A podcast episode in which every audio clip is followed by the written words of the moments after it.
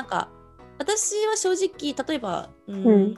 昔学生の時から例えば、えっとうん。日本の高校生に海外の,、あうのんうん。教育システムを教えるようなあのサマースクールっていうのを3年ぐらいうん。したりとか、なんかやっぱりそういうなんだろうな無知の状態をなくすというかどんどん人,、うん。にいろんな機会を与えるっていうことをずっと今までもしてきたから、シェアハウスとかコミュニティっていうところで。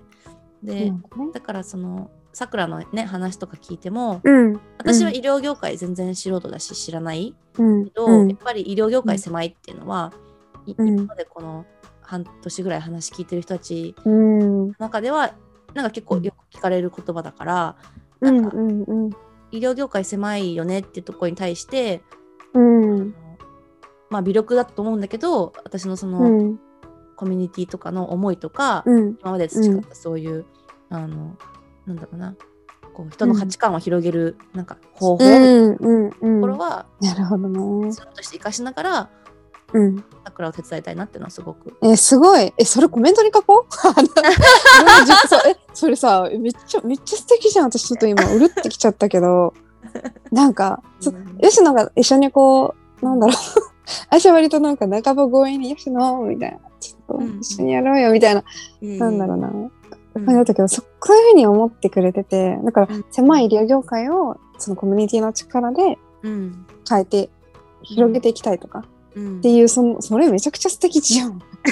書こうあの、プロフィールの下のとこ。これ下にね。え、そう。そう、え、書こうちょっと、まあそことか言って。力っていうのはあれかもしれないけど、うんうんうんうん。でもなんかやっぱり狭いって言われてるところをうん少しでも、あの、うんうんオープンにしていくっていうところは、うん。うん、していきたいよね。そうだね。そうだね。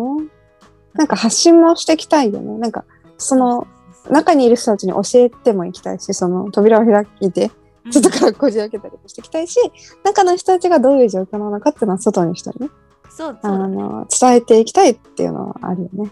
そうだから、ね、なんか外でいろいろ活発にやってる看護師さんうのんうん。ことをうん。フィーチャーするのもそうだし、うんうん。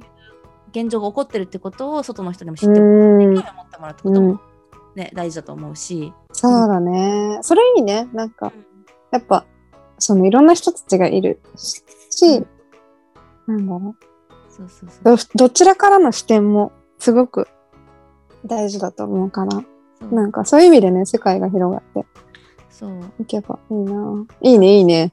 そうそうそう楽しみだ、これから。そんな感じかな、気持ちね。